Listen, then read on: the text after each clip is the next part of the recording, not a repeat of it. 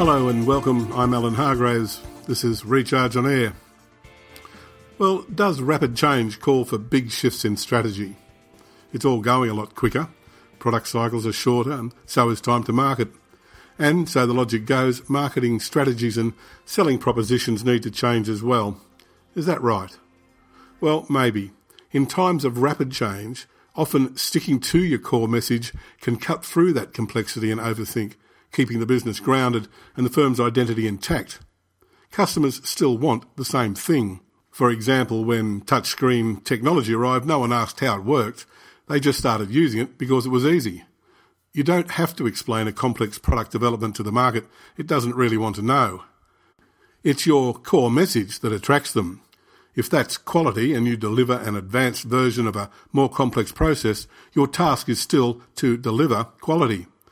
Rolex has either led or adopted every advance in watchmaking technology, but it's still a Rolex. That's why people buy them. The key to monetising product development is improving your product without losing sight of your key message. It's what differentiates you from the competition. Say it's convenience. Is your advanced version still more convenient to buy or easier to use than an alternative? The market will appreciate the innovation and the improvement, but crucially, your key point of differentiation has again asserted itself in the market. They can depend on you to be convenient. Ditto for any core message, be it speed of delivery, consistency of brand, scalability or design. If that is what people love about your product or service, drive it even harder when you make an innovation.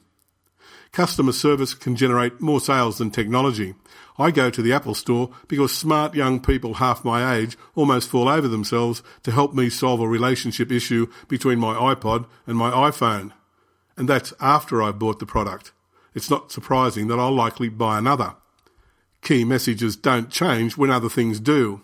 Successful innovation is doing better what you already do best. It's also an inside job. For this to work, you need to embrace it internally. How often do people think that providing great service only applies to counter staff? But what are the people in the back office doing to help staff provide that great service? Is the driver behind new innovations delivering even greater service? Does management walk the walk by serving their staff? Or do procurement officers look at how they can serve the suppliers who in turn are serving them? If everyone in the firm is serving each other, you will have the sort of culture that ensures the customer gets optimum service. As a powerful differentiator, your key message really must infiltrate the entire ecosystem of the business. If everyone is on the same page, all decisions become simpler and they all work toward maintaining your market edge.